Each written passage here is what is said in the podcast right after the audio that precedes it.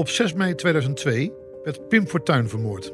De flamboyante politicus die met zijn scherpe uitspraken en kritiek op de overheid en integratie voor een aardverschuiving in politiek Nederland zorgde. Het was een man met veel aanhangers en veel vijanden. Ik ben Paul van der Bos, hoofdredacteur van onder andere AD Rotterdams Dagblad. En samen met collega Peter Groenendijk spreek ik met verschillende Rotterdammers over het fenomeen Fortuyn. Hoe kijken zij 20 jaar later terug? In deze aflevering hoor je Els Kuiper. Zij was wethouder en lijsttrekker van de Partij van de Arbeid, de partij die decennia lang Rotterdam heeft bestuurd. Wat Ad Melkert in de nationale politiek was, was Els Kuiper in Rotterdam, de grote rivaal en zondebok van Fortuyn. Hoe kijkt zij terug op de historische nederlaag van de PvdA bij de gemeenteraadsverkiezingen in maart 2002? En snapt ze 20 jaar later wel de onvrede door het leefbaar Rotterdam van Fortuyn vanuit het niets zo groot werd?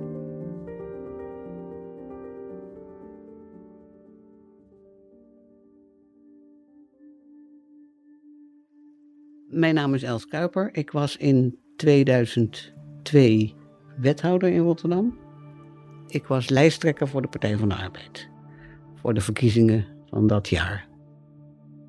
Ja, ik was te verzeild geraakt omdat ik op een zeker moment vond dat ik politiek actief moest worden. En dat ik dat dan wilde doen bij een grote partij.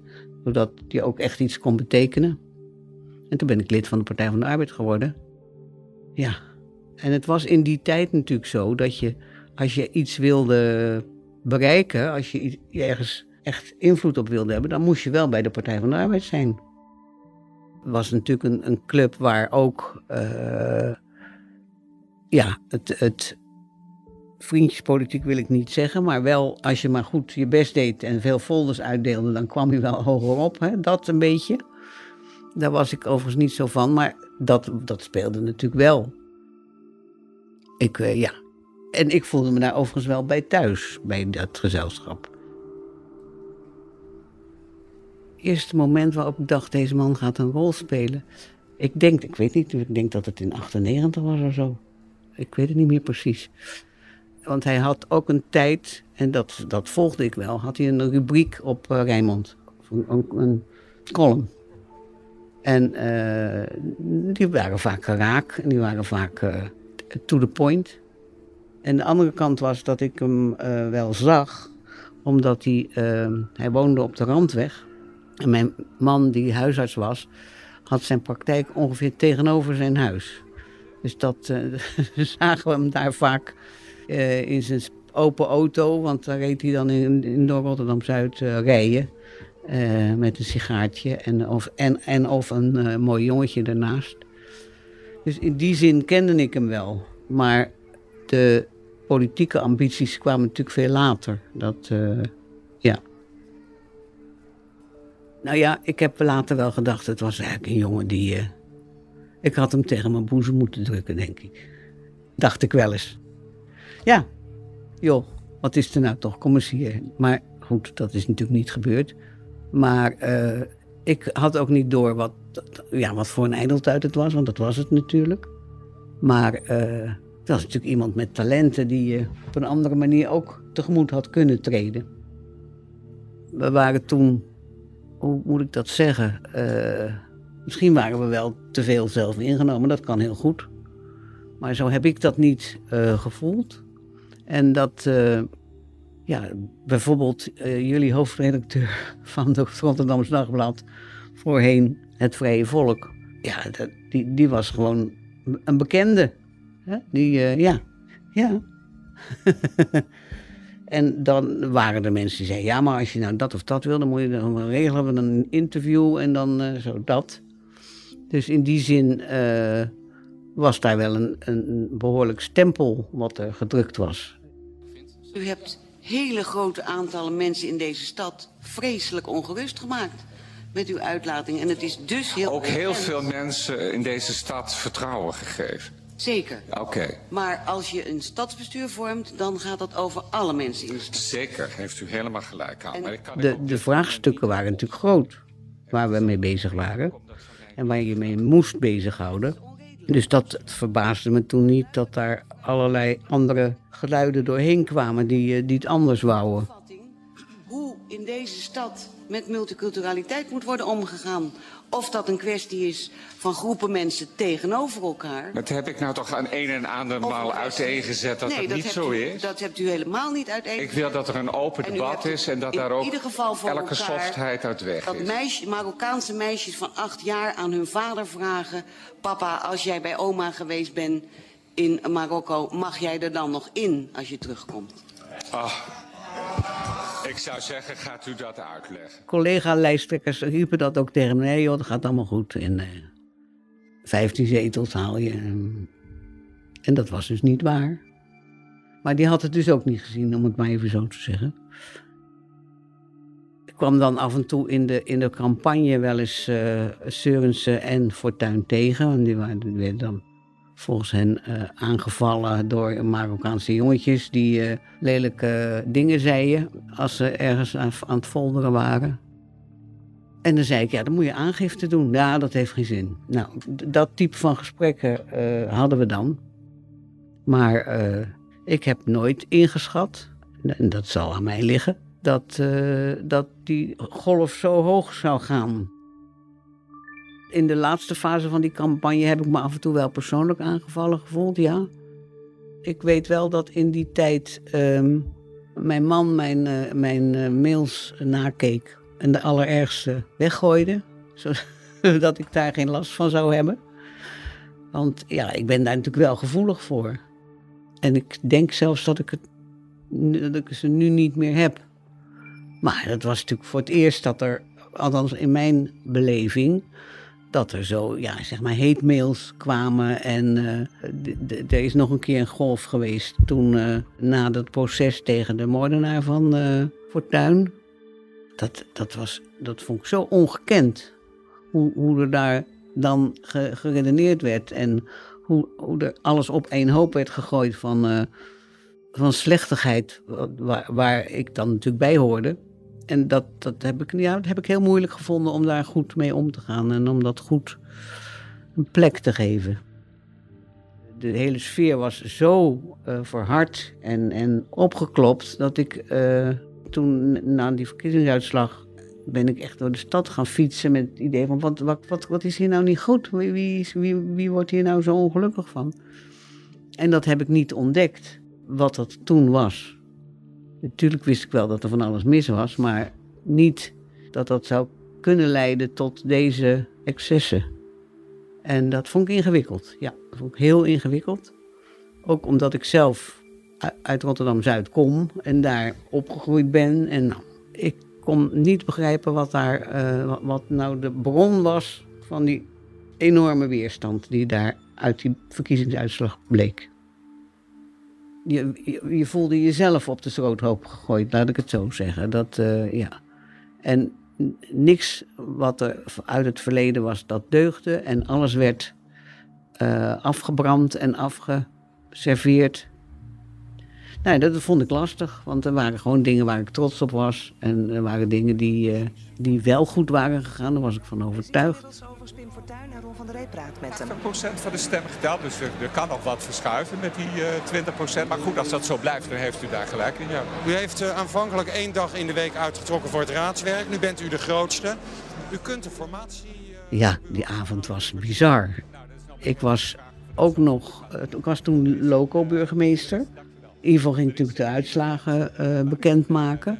Maar er was ook een, eh, een, ander- een schip wat in brand stond of zo. Dus een, een, openbare orde probleem wat ook nog bedaan moest worden op die avond.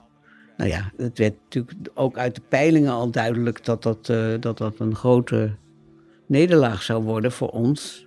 En een grote overwinningsgolf voor Fortuyn. Dus eh, toen die uitslagen doorkwamen, ja, was het eigenlijk geen verrassing meer. Maar wel natuurlijk een soort dreun die... eh, dacht, ja, ben ik daar nou voor naar de kapper gegaan? Want ik was wel naar de, naar de kapper gegaan, gelukkig. duidelijkheid van de gevestigde politiek eh, zat. eh, willen een nieuwe frisse wind. Zeker ook in deze stad waar de Partij van de Arbeid het zo lang alleen feitelijk voor het zeggen heeft gehad.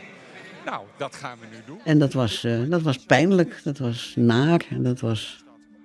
En ik weet, ik rookte toen nog. Dus ik ben op een gegeven moment echt naar beneden gelopen om op de trap een sigaret te gaan roken. Want daar was ik zo aan toe. En ik was niet de enige overigens, maar dat, dat weet ik nog goed. Dat ik zei, ja, ik moet nu echt eerst even roken, want anders dan, dan hou ik het niet. ja, rare tijd. Want we waren natuurlijk als Partij van de Arbeid ook heel erg bezig geweest met het nieuwe Rotterdam hè? En, uh, en alle initiatieven daaromtrent. Dus het was wel gezien dat er het nodige moest gebeuren. Maar de hele discussie over niet-Nederlanders, zal ik maar zeggen, die, die was niet zo dominant uh, gevoerd bij ons als die bleek te zijn in die, uh, in die verkiezingstijd. En dan, dan, reed, dan fietste ik door, door, door Zuid of door IJsselmonde of door. Ik dacht, ja, wat, wat, wat, wat klopt hier nou niet? Want ik had ook het gevoel, maar dat mocht je natuurlijk niet zo hard op zeggen, dat we wel erg verwend waren met z'n allen. En natuurlijk zit dat in een combinatie van, uh, laat ik zeggen, de Partij van de Arbeid die zo lang het voor zeggen had gehad en daardoor misschien hooghartig of wat ook was geworden. Maar ook met een soort, ja, ik noem het toch verwendheid uh, in de ondertoon van het maatschappelijk debat. Van als je maar hard genoeg schreeuwt, dan komt het wel op je af. En uh, nou ja, dat, dat, dat, dat vind ik heel lastig. Om dat een plek te geven, hoe dat, hoe dat nou kan. Maar dat heeft natuurlijk te maken met, met hoe ik zelf groot ben geworden. Ik ben opgegroeid in, in het Rotterdam van de wederopbouw. En ik ben opgegroeid op een school in Rotterdam-Zuid, die vol zat met idealisten. Die, die kindertjes van Zuid, die gaan we eens even uh, verder, verderop helpen. En dat is ook in heel veel gevallen gelukt. Ja, dat, dat, ik herkende helemaal niet wat, wat daar nou fout aan was. En dat was wel zo, kennelijk. Eind april waren wij als college afgetreden. En was er dus een nieuw college geïnstalleerd. En um, toen ben ik op vakantie gegaan naar, naar vrienden in Frankrijk. Het duurde enige tijd. Dus ik zat daar in Frankrijk naar de radio te, of televisie, weet ik het, te luisteren. En toen hoorden we dat hij vermoord was. En dat was dus vreselijk natuurlijk. Maar met dezelfde reactie als vele anderen hadden. Oh god, als het maar geen allochtoon is die het heeft gedaan. Nou, dat was het dus gelukkig niet. Maar ik was eigenlijk heel blij dat ik niet in Nederland was, moet ik eerlijk zeggen. Want al die beelden die ik daarvan gezien heb, dat had ik slecht opgebracht. Als ik uh, in die uh, tocht had moeten lopen, uh, waar Ivo dan in liep. Ik vond het hartstikke goed dat hij het deed, maar ik had het zelf niet opgebracht, denk ik. Nou, dat vind ik moeilijk te zeggen. Dat, uh, dat hij te veel eer krijgt. Nee, dat, dat vind ik moeilijk te zeggen. Maar ik heb niet de neiging om, uh, om bloemen bij zijn uh, borstbeeld te gaan leggen. Nee. Maar dat heb ik niet. ik, had, ik vind het nog steeds de man die misschien terecht aan een aantal klokken heeft getrokken om, om die te luiden. En het is buitengewoon treurenswaardig dat hij dat met zijn leven heeft moeten bekopen. Maar ik denk niet dat hij het waargemaakt had als hij was blijven leven, eerlijk gezegd. Ik ben nog steeds verbaasd, laat ik het zo zeggen, dat zijn levensstijl niet harder uh, onderuit is gehaald. Ook in die tijd. Dus uh, ik, ik, zie hem nog rijden in die, in die open sportauto, ik weet niet wat het was. Met die jongetjes. En er zijn allerlei verhalen over nachtelijke escapades in clubs. Dat is nooit. En dat hoeft ook niet, maar dat, is, heeft nooit een rol gespeeld. Terwijl ik denk veel van de mensen die op hem gestemd hebben dat vreselijk zouden afkeuren. Ik ben nog steeds uh, een optimist. En dat probeer ik dan maar vooral op mijn kleinkinderen over te brengen. Ja, ja. Nee, maar goed, natuurlijk doet dat wat met je mensbeeld. Maar ik heb nooit geprobeerd, of ik wil niet zo cynisch worden als een aantal anderen dat wel geworden zijn. Dat wil ik gewoon niet. Op, uh, hij is op 6 mei vermoord en op 5 mei is een hele geliefde bode van het stadhuis overleden. Uh, Miep. Miep was kamerbewaarder van de, van de burgemeester. En eh, ja, Miep was een schat. En Miep was iemand die altijd die, die, die tegen mij, meid wethouder, ik ben zo trots op u. Geweldig. Want dan ging je wel eens mee naar bloemen leggen, weet ik veel. En dan had Miep de hoedje op. Maar goed, Miep is dus op 5 mei overleden, maar dat is volstrekt overschaduwd door die moord. En ik ga nu nog altijd omstreeks 5 mei uh, naar het stadhuis, naar de, naar de jongens. En dan breng ik een bosje rode tulpen en dan zetten we bij het portret van Miep. Want die moeten we ook niet vergeten.